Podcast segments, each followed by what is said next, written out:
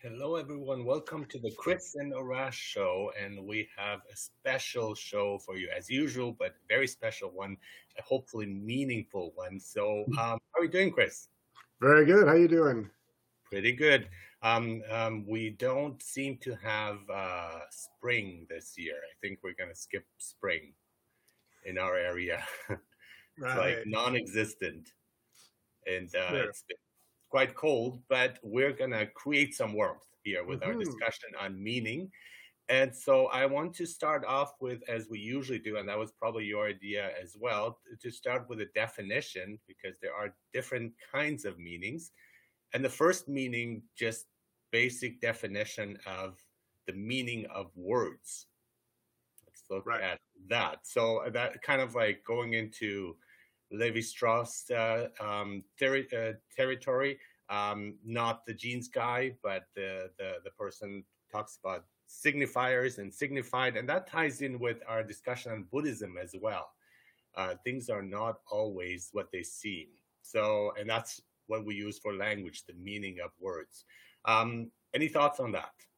Well, I think that it, it's it's an interesting place to start because for meaning to, to exist, there has to be some clarity. You know, like to to to, to find meaning in one's life, there should be a sense of knowing what it is, right? Yes. And so, um, the other word that I've heard used in connection with this whole idea of meaning is coherence, and and where the idea is that you, all the bits and pieces fit together and, and it makes sense in some way. So I think that goes along with the idea that you know, and the basic meaning of the word meaning being to define something and to identify its precise sort of definition is sort of what we are doing when we seek meaning in our lives. We're sort of saying, well, what is the precise reason that we're doing this? What is the precise, you know, when things come into focus in your life and you go, ah, that is why, and that is why I do these things, and it, as opposed to why am I just struggling and suffering? Like, what's the point of this? In uh, in German, we have different words for it, and so Sinn would be the meaning of the word, whereas uh, Zweck would be more in terms of purpose. And I think maybe throwing in purpose could could help clarify the difference between the two.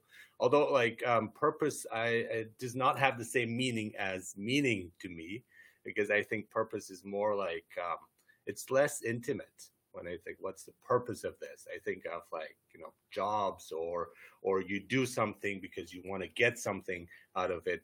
But even in terms of meaning and the signifier and signified, uh, there is a lot of um, um, miscommunication there and misunderstanding. Because let's say, for example, the word spiritual might mean different things for people, or the word religion. So that is again dependent on culture, but also personal experiences that that uh, colors the way we perceive things. Yeah, I mean, I think, well, you mentioned this word purpose, and that was my third term. I had meaning and purpose and coherence. And I think, you know, and sort of, again, sort of full disclosure, I, I'm halfway through a course called to that's all about becoming a meaning and purpose practitioner. I, I don't know if I'm necessarily going to become such a practitioner, but it's certainly an interesting experience taking this course. And and those two words tend to be paired together, meaning and purpose, with meaning being the the larger umbrella term, and then purpose. You know, it's it's hard to imagine a meaningful life that is without purpose, right? Like so, purpose mm-hmm. is sort of always the thing that the reason that we get out of bed in the morning, the reason, you know, that's that sort of driving force in which we find meaning. And then and then again that that sort of third term of coherence where you everything kind of just sort of makes sense. Like it all kind of fits together. So yeah, I think I don't think we can really talk about meaning without that word purpose. And then I was going to throw out two other words that kind of aren't don't don't contribute to meaning necessarily, but I think is something that people tend to seek and associate on some level with meaning and purpose, which is happiness and pleasure, you mm-hmm. know, or and maybe even throw in joy. But it's sort of like I think most people, most a lot of our our time is spent seeking happiness and pleasure and certainly marketing you know a, you know nobody's marketing a new four-wheel jeep that is going to bring meaning and purpose to your life right? It's, the mm-hmm. idea is it's going to bring happiness and joy and all kinds of pleasure. And so i think it's this is sort of often at least you know i think in the west for us where survival is not really an issue where we're kind of like okay so what i really want now is just like distraction and happiness and lots of like pleasure all day long. And then we find that the people who actually do achieve that often find that they're hitting like all this emptiness like all of this sort of lack of meaning a, pur- a purposeless uh, existence. And they're just kind of seeking more and more distraction and higher levels of pleasure and they're sort of on that hedonic treadmill where you're like so you find something that makes you really happy for a short amount of time and then you find you're on that that sort of swings around and you're like super depressed because it's not doing it for you anymore. And so that's i think the the opposite really of true meaning and purpose and for for meaning uh, to work, it needs to be meaningful. And so we we look at again what is and that is more a personal thing. I think that the the problem is we are often looking for abstract terms, the meaning of life. Um, but it's more like what the existentialists would would say. It's really like what is meaningful to you, to your life, to your skills, to your conditions and circumstances. There might not be uh, an overall meaning uh, to it all. There might be or might not be, but in the end, we can't know. And the right. only thing that will matter is what is meaningful to you personally, to your life. Yeah, and I think that's sort of um, increasingly, you know, as as the world shifts away from organized religion and sort of where you are kind of born into a, a very stable, structured society where where all your beliefs are kind of taken care of for you, then you know that if, if you're like a devout Christian or something like that, and you're born into a conservative um, Christian family, you don't really have to worry about any of this because it's all kind of mm-hmm. laid out for you, mm-hmm. and you know that you're you know you're going to do all you're going to live a certain life, and you're going to go to heaven, and blah blah blah. But for the rest, for everybody else, it's going to be a matter of constructing your own meaning. And and I think for most of us, I think we find that that's a more authentic and true sense of meaning when you arrive at it on your own terms. Mm-hmm. And it comes with the the freedom that uh, in existentialism they talk uh, as well about that how it's terrifying because now I have to create or find my own meaning, and um, it's uh, it's easier just to be told, oh, this is how you do things. It's like you go to a job and they tell you this is how we do stuff, and it's like okay, and I just follow the rules. But yeah. here you are basically making up the rules. You are finding what works and what doesn't work, and I think some people. Um, partly out of laziness would prefer to be told and partly right. out of um, perhaps um, lacking the confidence of like I, I don't know what's meaningful. You have to tell me. So we need that kind of extra guidance. That's right. And and i mean as you mentioned it's like it's it's ter- kind of somewhat can be quite terrifying you know to to live a life or live in a world that you perceive as lacking in meaning and where it's like you know where you are you suddenly realize you you can't trust any of these external authorities to to to really give you that sense of meaning. And i guess you know for those who do like we've we in previous episodes we've talked about organized religion you know we talked about but you know it's like and i just wonder like people who grow up in something and enjoy the security of something like the catholic church and then you know have to somehow you know, deal with this this thing that gives them so much structure and, and comfort. And it's like, oh, this is like rampant child rape. Like what the thing that gives me comfort is responsible for the most heinous suffering imaginable. And it's like then you're really left on your own. You know, like that that must be really uh, a, a tough place to be. And, and that, that's a terrifying part of also trying to. I, I, like coherence because it's like we need a set of beliefs that kind of also make sense and not necessarily logically, but also kind of something that we can integrate into our lives, we can embody. And so um, that's again uh, the desire to look maybe for other religions that satisfy our needs more so or help us more than, let's say, certain religions that are more dogmatic and so uh, and that's when when when people um, dive into like like us dive into buddhism and and try to explore that because uh, with it we we like the the amount of freedom one has but at the same time there is a clear path. It's also right. dogmatic at the same time. So you have a bit of both. Yeah. Yeah and, and i think it's worth mentioning um, you know, I think the, the, the the one name that comes up over and over again when talking about meaning and purpose is Viktor Frankl, mm-hmm. and um, and you know, obviously Viktor Frankl, you know, uh, was in the concentration camps, and and he noted that those who found some some semblance of purpose or meaning within the camps lived longer. They just were able to survive, and others who weren't tended not to be where the just would die.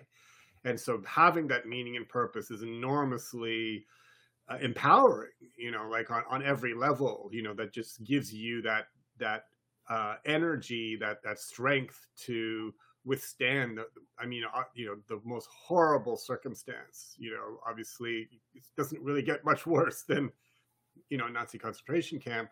And so for him, it was, you know, there was meaning in terms of helping others. There was his wife was in a different concentration camp, but the knowing that that relationship was still alive in his mind and that he was, you know, potentially reunite with his wife, that was something that kept him going. But then the other one, which I'm uh, personally, to be honest, a little uncomfortable with, but he has, he also has faith right? Like he, you know, he has he had a faith in, in God, and and he found that those who had, you know, a religious faith that also sustained them, and he felt like that was necessary. And I was a little like because that's usually there's a focus on the you know being purposeful, helping others part, but the faith part I hadn't heard uh, spoken of as much when Frankl's names come up. But for those who do have that faith, for better or worse, it is very sustaining. Like it, it certainly will give them that meaning and, and kind of keep them going.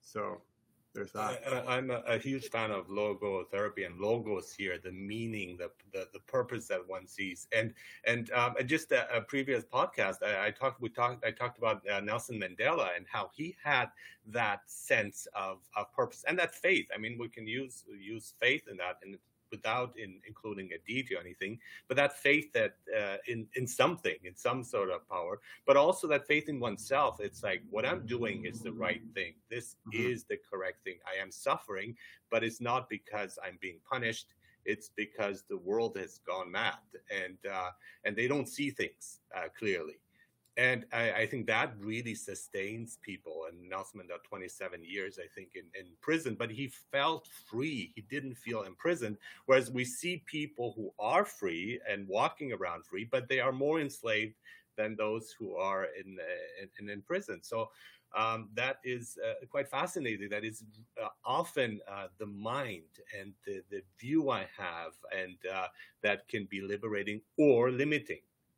Right, right. And I mean, he sort of was able to befriend his jailers. Like, you know, he mm-hmm. was able to sort of see their humanity and kind of, despite the all the cruelty that, that they heaped upon him, he was able to see that they were sort of in prison with him. You know, like they were, you know, also kind of, and, and I think, you know, I think he credits that for part of how he was able to survive was not. I think it was it was Hamlet and uh, the the the king of infinite space in a nutshell. I think I'm misquoting here, and uh, but hopefully paraphrasing it correctly. And I, I think that is it. I mean, it's it's not. It's really like you can have absolute freedom in just a very small amount of space. And I think that is what Viktor, what kept Viktor Frankl alive.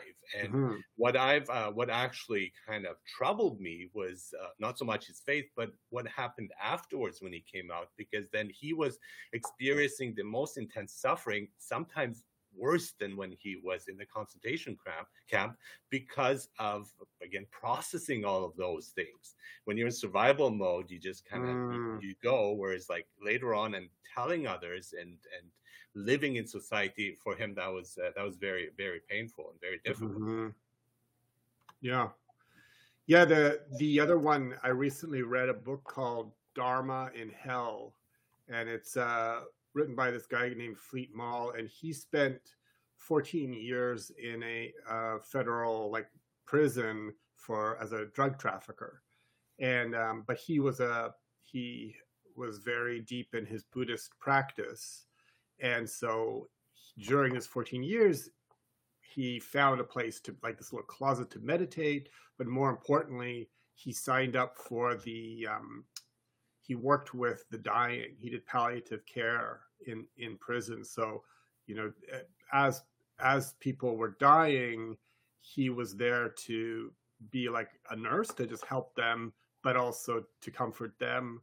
Um, and so he would just day in and day out be with people on their like last day, and um, and sort of so you know he's in prison and in a way he's found the most miserable place in prison to be, right? Um, but he that but that's what sustained him, and that was sort of to drive enormous amounts of, of meaning. Where you know, and he would describe like sometimes the most difficult cases where people were just such sort of foul human beings, but then you know in their dying moments they still you know were human and and you know needed that that comfort whatever, and he would you know give up like sort of d- d- days off from that to spend, you know, spend, you know, because somebody may live just ex- an extra couple of days, and he would go, and it just that's what really kept him going, and it was quite a eye-opening account because it's sort of like again, it was sort of like what would you associate with a happy life may not have anything to do with a meaningful life you know like so because there's yeah. obviously a lot of a lot more pleasant ways of doing your time in prison um, but perhaps nothing quite as meaningful. I think what confounds things as well is this idea, this notion of, of success and a successful life. And uh, again, also money and monetary worth and so on. And, and I think that uh, takes us away from meaning in many cases. And people confuse the two. And then they think the money, the money would bring happiness to them as well. And that doesn't occur. And we've seen many cases of that. So I think uh, that is something that uh, people um, don't see the difference between it. Success is not the same as as meaning or as something that's meaningful. Right. And, be, and, you know, they, necessarily. Sorry.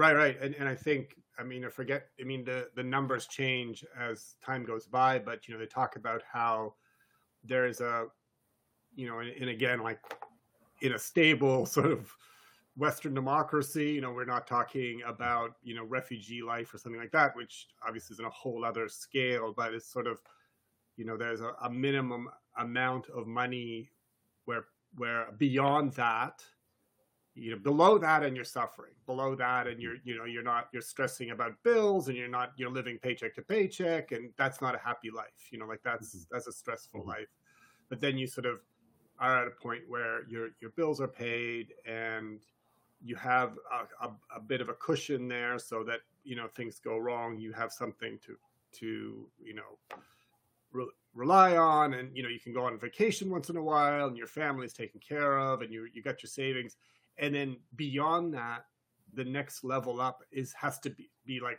really a huge level up you know? Like you have to really like i forget i mean this is an old study but i remember you know years ago it was like 50 it was like $50,000 in a in in somewhere you know maybe not in Vancouver but somewhere in Canada. And then you were and then it would have had to go up to like you know 120,000 before you would have really had a really significant jump. I, my numbers are probably totally mm-hmm. off now, but it's sort of like or or you know when you have somebody who's a millionaire and it's kind of like it would would it make them that much happier if they had 2 million dollars and it's like not really there is some there is you know there would be a little bit of increase in happiness to some degree or, or whatever, but it was like incrementally smaller and smaller, like diminishing returns.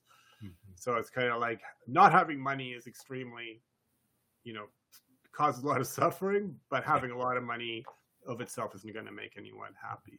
And, and recent studies show, show, show exactly the same thing. And as you're saying, so of course we, we can look at Maslow's hierarchy of needs, and yes, we need the, the basics covered, and that's yeah. that's um, we are so fortunate to to have that, and that's again uh, we're privileged. Um, but apart from that, after that, again, as you're saying, it's the, the, the, the changes are not that big in terms of level of uh, happiness. And so in some cases, it could actually go down, and people who've won the lottery are the least uh, happy people in the world, according to, to studies. That, and they explained it, uh, again, the reasons behind it. Because then you think, well, my friends, friendships are right. not genuine, and I, I'm not working. And I think work is something that it adds to meaning if right. it is meaningful employment or if they are just working to make money. And a lot of people um, I see around me um, are they're just doing the work for the money. And there's not that extra element of vocation and uh, desire and this gives me meaning. They're just okay well i'm doing it because um, maybe it's easy. Maybe this is what happened to me. And uh, these are my experiences my degree and so on. So there is there is that as well um, to consider. Yeah, I mean, and two uh, two things that come to mind. One of the other things I've heard about when people become lottery winners, sometimes suddenly all, all those years of struggle to achieve, you know, some minimal level of security seems so nothing. You know, it's sort of like we work so hard just to get to buy that bigger trailer or whatever it is at sort of a poverty level. Um, and then it's like you win, you know, your million dollars, and you're like, oh my god, I could just get a house now. Like it just seems like it dwarfs all of those accomplishments in their mind a little bit. But um, but I think that's a really interesting. I think the other piece that you're you're hit on is a really interesting one because you know the sort of meaningful work, meaningful employment, and all of that. And it's something that you know, like I remember there's lots of examples of it, but the one that just comes to mind right now is Joe Rogan had some, you know, uh, little spiel that he did about finding, you know, meaningful work. And it's and and it's sort of you know it's on YouTube in a variety of different you know ways like you know motivational video you got to listen to this and it is like if you just listen to it it's very motivational and it's all about how you know so many people live this kind of shitty cubicle existence. You know, they work for some company that they they don't really believe in, and it's just this grind, and it's and and all those things that Marx talked about, the sort of total alienation from, you know, the product that you're making, alienation from other workers, because there's a sort of uh, a culture of competition and suspicion and you know and it's and all for sort of this desire for security which isn't really even there because you might get downsized tomorrow and you know and then you know and his thing was like obviously looking at his own life where he's obviously had this really interesting wild existence as as you know went from you know host of fear factor and and doing all of you know being a stand-up comic and then having this incredibly uh, popular uh, show, you know, online, and it was like, well, nice that not we don't all get that, and and and I and I felt like it's a, it's an oversimplification, I guess, because there there is those. I probably a vast majority of people are in that world, and it's not like, and I'm in that too, and it's not like we can just, oh yeah, you're right, Joe, you know. And he, his point was, start small, do something. Fair enough, we can all do that. We can all go home and work on our side gig, side project, passion project, whatever, and we should. But it's not necessarily going to lead to emancipation, you know, in the sense, I mean, that's just sort of, that's just like when people are like, I love playing tennis, but I'm not going to turn pro, you know, like, and, and I think what happens is, you know, there's people who do really make it and you know like I, I got a few quotes here and jim carrey says i think everybody should get rich and famous and do everything they've ever dreamed of so they can see that it's not the answer you know so i think you know it's like there's so many people like for me the big one is anthony bourdain like that to me would be the ultimate existence. Like you have your own show, you travel, you do this food thing, you write. Like, yeah. Yeah, like give me that. And he, you know, and he kills himself, you know, and it's like, what the hell? Mm-hmm. And um, and so I've thought about this, and I think the thing that someone like Joe Rogan is missing is that when you do have that, you know, nine to five life, you end up finding meaning in a lot of little ways, you know, and and it's and it's in sometimes surprising ways, and I think they shift from you know over time, but it's not necessarily like it doesn't look great from the outside, but it's but it it's not actually necessarily any better or worse because it really is about mindset and and sort of you know and it's like there I, you know I worked for the same company for nine years and now I'm the company that I work for has been acquired by a much larger company and in that much larger company there are people who've worked there for 25 years you know?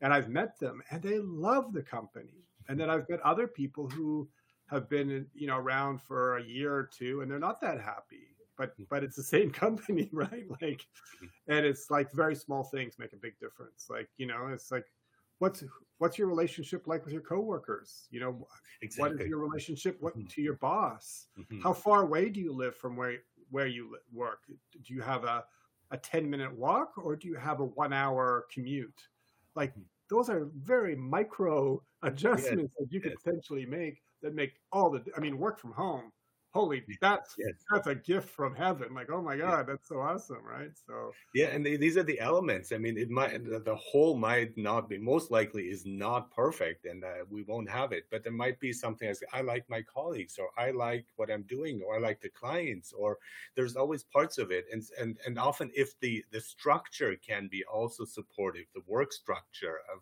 of making sure that uh, uh, employees are happy and content and and giving them autonomy and and and and that. Um, then it's gonna help more and it's gonna again uh, help the company as well. And there's there's a, a lot of people who, who, who talk about that we need to change the way we we think uh, about work both as an employer as well as an employee and finding meaning in that and yeah. that can get you through tough times as well when you say okay but i i want to stick around because i love the people i work with i won't find them or you're doing the job that you want but the colleagues are not that great so it's it's kind of like a, a balance that we have to find in many cases too yeah absolutely and, and i think you know mindset is everything i know mm-hmm. for myself like i will have the same situations come up in my career in my day-to-day work life and some days I have a really positive mindset, and some days I have a very negative mindset, and it completely influences what happens. You know, it's like, um, you know, as you know, like my career has been in educational management, sort of starting in the '90s, but I'm, you know, like I was an I was a language English teacher, you know, like we, as we both are, and and well, you're also other language teachers as well, not only English, but it's you know, and sometimes, like everyone, you know, working at a language school, I would say, well, this is super shitty, it's super shady, and you know, uh, the the owners don't care about me, and you know, the pay is crap, and you know, whatever, all those things that we complain about, and I would get stuck in that. And then other times, I would say, what an opportunity you know like this is chaos you know like there's there's no like i'm working i remember like first one of the first places i worked it was like we walked into the, the staff room and i said what what's what what are my books? What where's my classroom? What are my levels? And they're like well okay you get this classroom over there. Just grab any book on uh, over there and just you know and i'm like well which book is for which level? It's like don't worry about that. Just go ahead and whatever works. And i was like oh my god. And at first i was like this is terrible. I have to quit. And then i was like oh wait a minute. If no one else is bringing order to this maybe i could you know and and so then from there i became like a head teacher and then later the director. It was like oh i just needed to just, like just shift my attitude slightly. And then an opportunity arose from something that at first seemed like really just a shitty situation. So i don't know. And, and even like working with difficult people sometimes you know like sometimes it really really gets me down. And other times i'm like what a great challenge. Exactly. Opportunity. Yeah. Yeah. Yeah, and, and and that's definitely true. And we might see maybe this is what I'd like to do, but then kind of fine tune and refine it. So for me, teaching is something that's always been part of me, but teaching what? I mean, the subject. And I, I found that I was happiest when teaching things like, again, philosophy and psychology and so on, where you can engage in, in, in deep topics as opposed to languages, which I love too. But then it's not, it's not the same.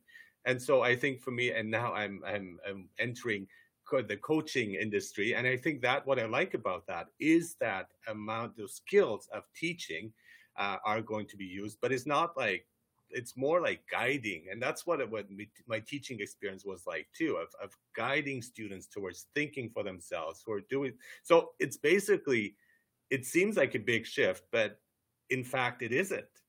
It's just the same thing but more like fine-tuned towards my own uh, desires passions sensibilities skills and so on and i think a lot of people can kind of explore that and need to explore that. And I, we are seeing that with the, the great resignation that people are saying, well, this is not the job I wanted, but now I can take these skills into a different direction and something that makes me happy and fulfills me more and gives me more meaning uh, as opposed to what I was doing previously, for example. Yeah, absolutely. And I think, you know, overall, you know, teaching is, you know, one of the most connected to sort of uh, you know to what to you know the products of your labor in a sense you know like that's the most non-alienated work we can do um, because sort of regardless of the topic if if it's important to the student and you know i think the idea that we're helping people achieve their goals is meaningful on so many levels you know like especially if it's in um, I mean, now we're online, and I think we're all getting better at finding connection online. But when it was in person, all the more sense of connection with others. You'd have a whole classroom where you have a sense of community. So whatever, it, it could be somebody's accounting exam, or you know, it doesn't really matter what they're going for, or just trying to improve their overall language abilities. But if you're all kind of pitching in together to to to move forward, and, and especially if it's something like um, they are doing, you know, I, you know, I've, I work, well, we both do for a language testing company where it's high stakes in the sense that it's um, the the test takers are taking a test for the permanent residency or citizenship. So you know, it's like whatever we do to help them with that, that's going to make a huge difference in their life. And so you know, just as like in a classroom, if you're helping people achieve their goals, it's like can be hugely meaningful. But we've also had the the other situation where we're in a class of a bunch of spoiled brats who, you know, the parents have paid for them to be there. They don't care. They're gonna they're gonna like maybe fail and just go back, or, you know, perhaps return to their countries or do something else. It doesn't really matter. And then it's painful. and then it's mm-hmm. kind of like, well, if you don't care, why would I? And then it just becomes like, okay, I, I got to do this for a couple hours today so that I, I get paid and then I can move on with my life. And in, in, in many jobs, you don't see the impact that it makes on others. Whereas in, in teaching, especially in person, uh, when you can yeah. see when, when, when people are succeeding or enjoying it, it's, it's harder to see on online. But I always like the evaluations at the end of the semester and, know, you're always terrified. It's like, oh, I didn't do as well. I didn't think it was great. And then you have these like wonderful, like warm, uh, encouraging comments, and it just it's it's meaningful. So meaning is not just what's meaningful to me, but what impact it makes on others, and yeah. that adds more meaning to what I do. And especially hearing success stories when people, uh, this one person, and uh, and uh, I apologize if if I ruined his his career chances, but decided to um, do French and major in French and not business as he was planning before. And so I, I, that's a huge step. That's a huge impact. I, I hope he is doing well, and that was the right choice. But it's it's that when I see, okay, I made a difference in this person's life, and when you hear back from it too many cases we do it will make a difference but we never even meet them or know them. So i think that adds to to that sense of meaning and purpose. Yeah absolutely. And and you know what i was um you know we as part of my work we always hire one intern to to work with us. And it's often like at the end of the year when I look back on sort of work highlights, you know, to sometimes it's like getting that email from the intern, you know, six months later or a year later. It's like, oh, you know, you, it was really great to have that experience, and now I'm doing such and such, and maybe in some small way, what their experience helped them, and it'd be like that was kind of a highlight. I was, to be honest, I was a little surprised by how much, how meaningful that sort of was to have a, a young person sort of maybe one of their first work experiences, and the the the team, like not obviously not just me, but the whole team was so supportive that they kind of go into the world of work with that reference point of whatever happens knowing that it can be good. Like you, you know like there are there are work situations where everybody is really you know civil and supportive and you know so whatever else happens they have that model of like this is the way it could be mm-hmm. and, and, they themselves hopefully have some sense of, of confidence of agency you know because you know we sort of would acknowledge and recognize that and give them that confidence it was like wow, it was, it was hugely, I think, meaningful for myself and for the rest of the team. So I don't know the I'm I'm looking at another quote here that I pulled out for this. Stephen Hawking says, "Work gives you meaning and purpose, and life is empty without it." And I always, as much as I, you know, strive to find meaning in my work beyond a paycheck, to me, like when I, when I hear when people like you talk about the lottery situation, you know, where somebody wins the lottery and they don't have to work anymore and they lapse into this meaninglessness, this listlessness, you know, to me that's pretty sad. Like, and, you know, yeah, for sure, try to find meaning in the work that you do, but if you were ever given the opportunity not to have to do your nine to five, I mean, unless it's something you really wanted to do, but if it's something you're doing, you know, in part because you just have to work as most of us do. It's like, can you not find something else? Like, can you not find some? Because I know for myself, it's like, I'm pretty confident that if tomorrow I won the lottery, I'm not going to be casting about for things to do. Like, there's so much that I would like to be doing. You know, as much as I I I, I value, like, I appreciate my job. I'm, I'm grateful for it. All of those things, like, set me loose, and I, I'm not going to be like wondering what to do next. You know, like, so I'm always like come on, you know, like it must be something that you want always wanted to do and now you have the time and the resources to do it because really if if if if you need your job that's i don't know to me a little And, and, and we say, and I want just to mention, we talk quite a bit about work, and that is has value in our society, and we see that we're contributing to society and so on. But we can do it in other ways as well, and that's why uh, there is also volunteer work, which uh, on its own does not make sense to say, well, why would I do this for free and not get paid? And uh, but um, th- there's that sense too. It's that we're not necessarily tied to our work in that in that way and there's something else that needs to give our lives meaning and purpose as well whatever that may be yeah. and so and it's it's important to to recognize that and realize how much of what we're doing is because we say okay well i need to have money to get by and to, to get those uh, needs uh, covered according to maslow the basic needs but what else can I do to create that uh, that happiness that I need, that that longing for something, and uh, it doesn't have to be tied to work. But what I, I would like to tell younger people too is like just explore what what uh, interests you. I mean, younger than us, where you're in university, for example, study what you like. And we tell people like, no, become a lawyer or a doctor, and these are good jobs, and these are not good jobs, and so on. I would say, you know, just let them be and develop what they are looking for, their own unique skills.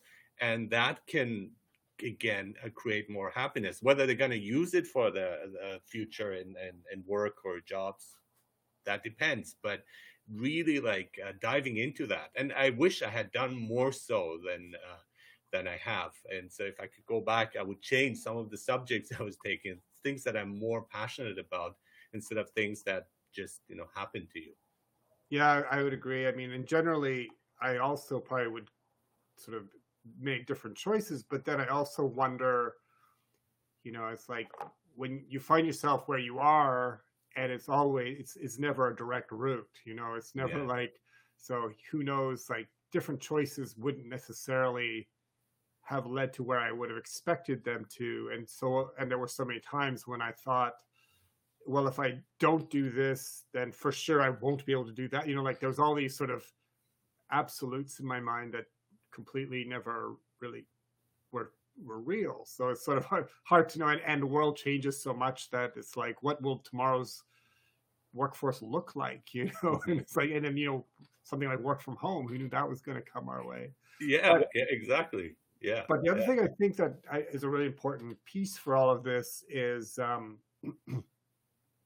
that meaning. I don't. I mean, it's hard to know to what extent, but as I get older, I think it's a huge part of it is simply what we do for others. You know, like meaning is something that's not really something that we create for ourselves so much as like, well, it is something we create for ourselves, but it comes out of some degree of, of service. You know, like if we just find like that when we say me, find meaningful work, I think we often it's sort of that that overlap between something we enjoy, but that is brings value to others. You know, like mm-hmm. if it's purely just something for our own pleasure and it doesn't benefit anyone, you know, that probably gets pretty empty but if it but it sort of has to do that and i was looking up like the um you know they've done studies where they measure like they'll give some people like ten dollars or something and it'll be like measure sort of the satisfaction that comes from spending on themselves versus mm-hmm. spending it you know on others. You know here's ten dollars and you can donate it or you can just go and spend it on yourself. And then they sort of i guess it's just rate you know their level of, of satisfaction or whatever. And for sure spending on others brings more happiness. And i but i guess in a way it's just it's more meaningful right? Like when you mm-hmm. do it for others. And then i think again like back to our conversations about buddhism it's like you know when we think of the happy buddhist you know like someone like the dalai lama or something who really seems to sort of just beam contentment you know and it's like and they're completely selfless, you know, and they find meaning and purpose and even happiness in compassion and that that that connection, that service for other people. Uh, and I, I and as I say, like especially as I grow older, it's like that seems to be like a really integral part of the puzzle and I want to take it in a completely different direction where it's like, why are we so obsessed with meaning? And uh, to me, um, the idea of mindfulness comes in, and you think like this is already meaningful the moment the way it is, the way it's structured, without me having to worry about it. And if you take that away, then every every single moment is already meaningful. We just we're just looking for something uh, that is already there uh, and so, uh, and and and that's a different view. I mean, of course, we want to be driving our careers and our relationships and foster them and, and build them and so on and whatever people want to do. But at the same time, things are already meaningful, and we fail to see that often. That's very true, and and I and that was something I also um, had some notes on here where I was just reading an Atlantic article about this where there was a, um, a quote from the Wizard of Oz, and it said, "If I um, if I ever go looking for my heart's desire again, I won't look any further than my own backyard because if it isn't there, I never really lost it to begin with." Mm-hmm. Um, and it says, "If you feel lost in your search for meaning, cut yourself some slack and go back to the basics." Yes. And and and then in my course that about meaning and purpose, one of the things like the the person who's created the course is that's their life's work, you know, and they're an academic, and they find the whole topic extremely interesting and, and very meaning like the, the the topic of meaning and purpose is very meaningful to this person right? Because that's their area of study. But what they were surprised to find is that a search for meaning had a very low court, like was correlated with not being happy you know like people who are actively like pursuing meaning and not therefore not really fight having it right now i mean it makes sense in a way but it's like you're not living it. You're not doing it. You're Mm-hmm.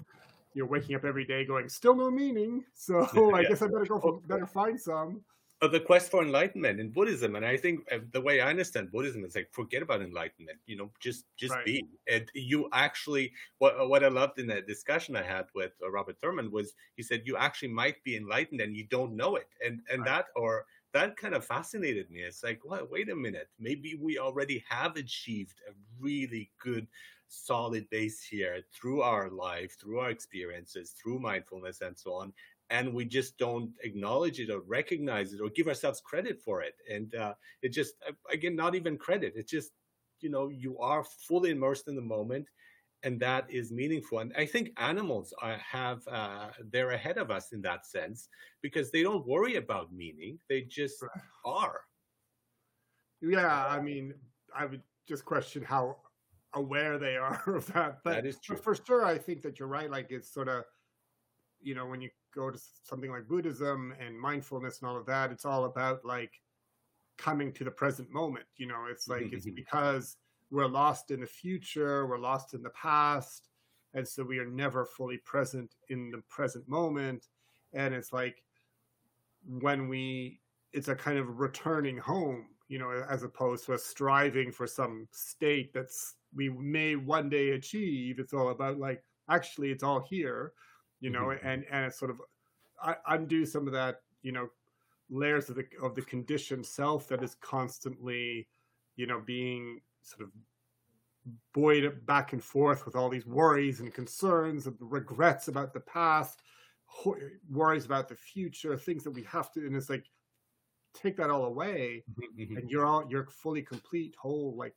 here in the moment. And uh Mhm. and so I, I agree that it's sort of it's all here you know and it's and it is something that you don't it's sort of that idea that when we think it's going to something that we have to go very far afield for is what's making us so miserable. And i know that for myself it's always like when things when things sort of pull together it's always like oh that was that was a solution that was available to me at all times. Like it was right near me and, and i and you just i just hadn't seen it or hadn't realized it but i think also it's interesting um speaking of just that you know like when we talk about uh the places where people live the longest you've heard of the blue zones you know you know that thing where it's like it. there's like uh, Okinawa in Japan. There's a place. There's a places in the Mediterranean. Um, there's a couple of communities in in California, and it's sort of like what contributes to a long life. And you know, there's dietary things and Mhm. environmental things, but one of the key things that's common for all of them, and they're very different in a lot of ways, um, is that there's a sense of community, and that there's just like they they have a bunch of friends that they see almost every day, and um, and I think that that sense of community is in a really important component to meaning because you know you'll have people in your life that you care about and to some extent there's that service but i think it contextualizes everything. You know like if you're just sort of striving on your own to do stuff it sort of feels a bit more like on that survival kind of basis. It's in a void but if if it's like when you have when you can celebrate a win a celebrate some moment of success you want to do it it doesn't really fully resonate unless you can celebrate with other people right? Like that's where the and you need the recognition too as an individual. If others don't say you're great or you did well and you accomplished something it's it's pretty worthless. And we Yes, need so- the yeah. others to to validate ourselves too in many ways. Yeah. And and and but i think it's also like yeah and i think in, at the same time it's like when you when there are failures you know then again it's sort of like if you can share that with people then it's sort of again becomes contextualized in a larger struggle you know like if you're just alone with your failures and alone with your successes it's kind of it's sort of again on that survival level but when it's in a in the context of a community then it's sort of like we are all experiencing these ups and downs and we were pulling for you and it's just like Mhm. i don't know there's some it there's there's a richness of meaning that comes with that sense of community i think Absolutely. I think one one of the fears I had because it's the, the small achievement. So they say even brushing your teeth is an achievement, making coffee or creating a meal is an achievement, and I, I think it is. It definitely is. But when you realize that that gives a lot of happiness, then I was afraid that I won't have the drive to do more and huh. so and and that's something that i would find ter- i used to find terrifying it's like well what if i enjoy this moment so much that i don't care about uh, developing and that, uh, that, all these these things that uh, are valued in especially western societies of like succeeding and success and so on but now I realize no i mean that's perfectly fine because you are going to do it but in a more holistic way in a more mindful way and that is actually then the uh, successes are not overvalued and the failures are not going to be huge detriments because you say well okay yeah it just happened. It's not the end of the world. And right. i think our obsession with success is a problem obsession with perfection. And when it doesn't work out we feel like our, our whole world falls apart and that can be very devastating for for people. That's right. And i think that sort of taking this to the longer view and realizing, you know, every failure usually comes with some lesson. Mm-hmm. that that makes you know you don't learn much from a success you know like when you succeed you're like oh, everything went as planned. Perfect. And let's just do that again. Whereas failure is always like a painful but huge yeah, yeah.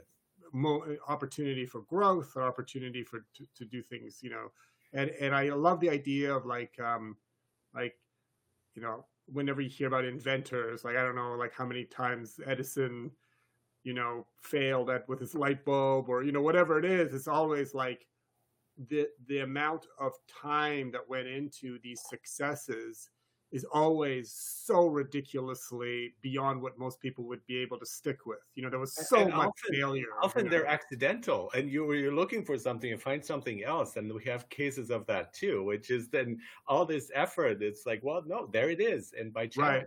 you know, yeah, happens.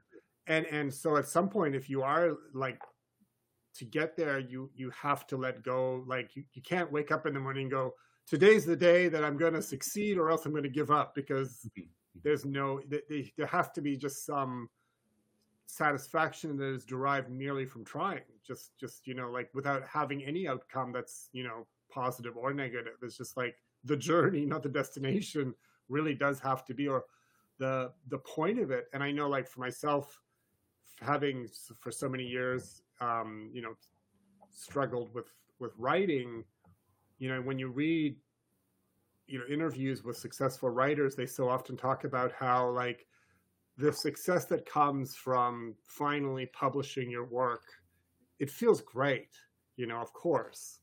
And then two weeks later mm-hmm. you're right back to where you were where you got to get up and like start working on the new project and it's not maybe even worse because then they, people have expectations and that, that happened to orson welles. It's like made a great film when he was young and then yep what happens you know and it's just struggling and trying to keep to, trying to keep up uh, being relevant in that field and that is a, a, a lot of pressure. One thing I, I, heard and it's it's still hard for me to do is to to try to fail on purpose. So for example you're sending an email to put in some typos there.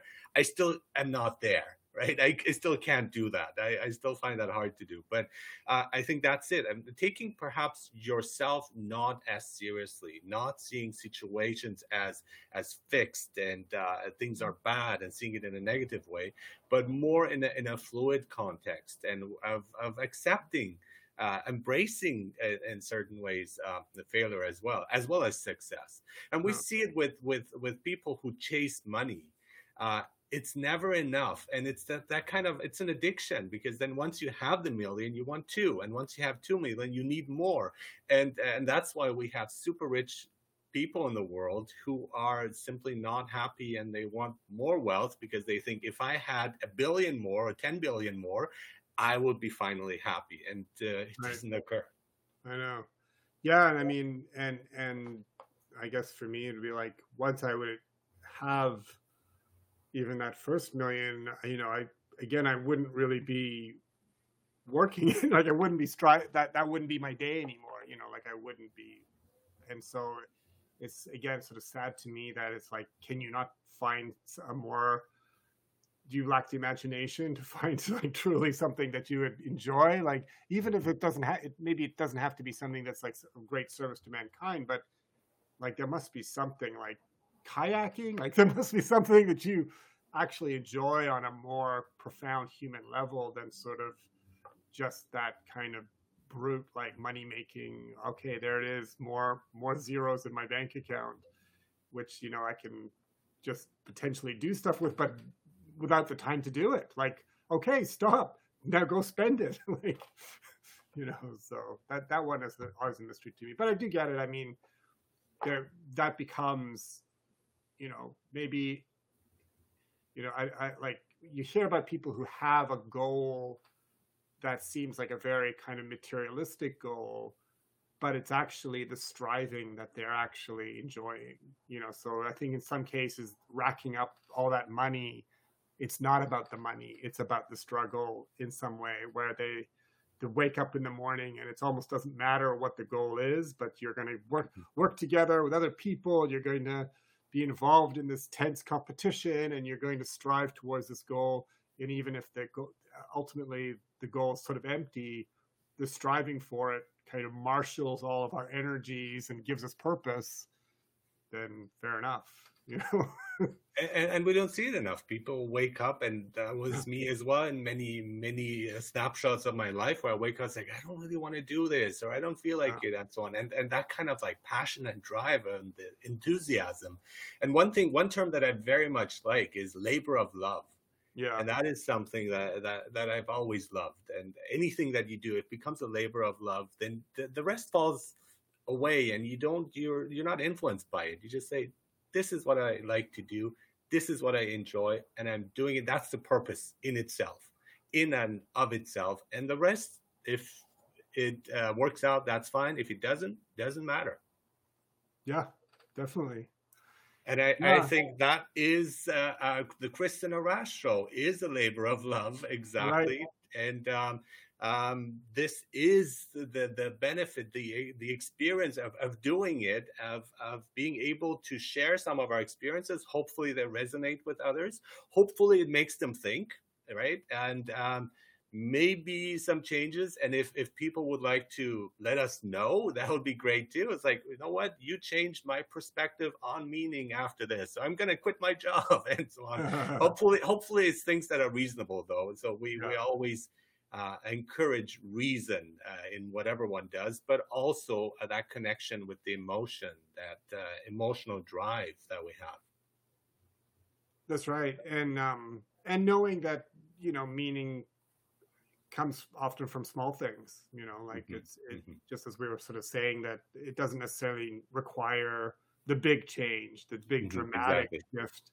And I think that's something that people sometimes they're they will just like you know, be it quitting their job or or you know, sort of in a moment and go like, yes, giving all that money to charity, maybe giving it all away and stuff. And you don't need those. It's it's good in some cases, but you don't, as you're saying, you don't need those big steps. The small steps uh, are very important too. That's right. Absolutely. Um, and we're almost done here. I'm just looking at my there's I just one other quote here that I have from Whoopi Goldberg, which I thought. Oh, let's hear it. We're here for a reason. I believe a bit of the reason is to throw little torches out to lead people through the dark. And so I, I kind of agree with that. Like where it's sort of sometimes in the course of a day or whatever, maybe you know there isn't a lot of opportunity to to do something that seems hugely meaningful, but it, anything that you do is even a little bit positive. You know, like just when you connect with other people is a kind of like, yeah, see, like it's not all bad. There's there's always this opportunity to kind of uh, make that decision. Like Viktor Frankl talks about how, like in that space between, you know, what happens and how we respond, there's a choice always about what we do, about how we respond, how we react. Yes. And yes, and so in that, when we take the positive choice, when we do the meaningful thing, when we do the thing that's that's kind, that's always hugely meaningful, even though it's a small step. and to realize when a, a, glass is half full, it is half full and you can drink it and don't worry about filling it up. It's just, this is what you got and enjoy it, you know, and uh, absolutely true. The way we respond to things, even if it's uh, tragic outcomes and so on, the way we can respond and grow out of it, uh, uh grow from it, I think that is, that is hugely important. Very like positive attitude. And that's not uh, wishful thinking or deluding oneself. It's grounded in reality, but it makes that big difference. And the glass being half full is a good thing. Mm-hmm. That's right. Wonderful. Thanks so much right. for an awesome thank discussion. You. Thank yeah. you. And thank you, everyone, for, uh, for tuning in. And uh, we'll see you all soon.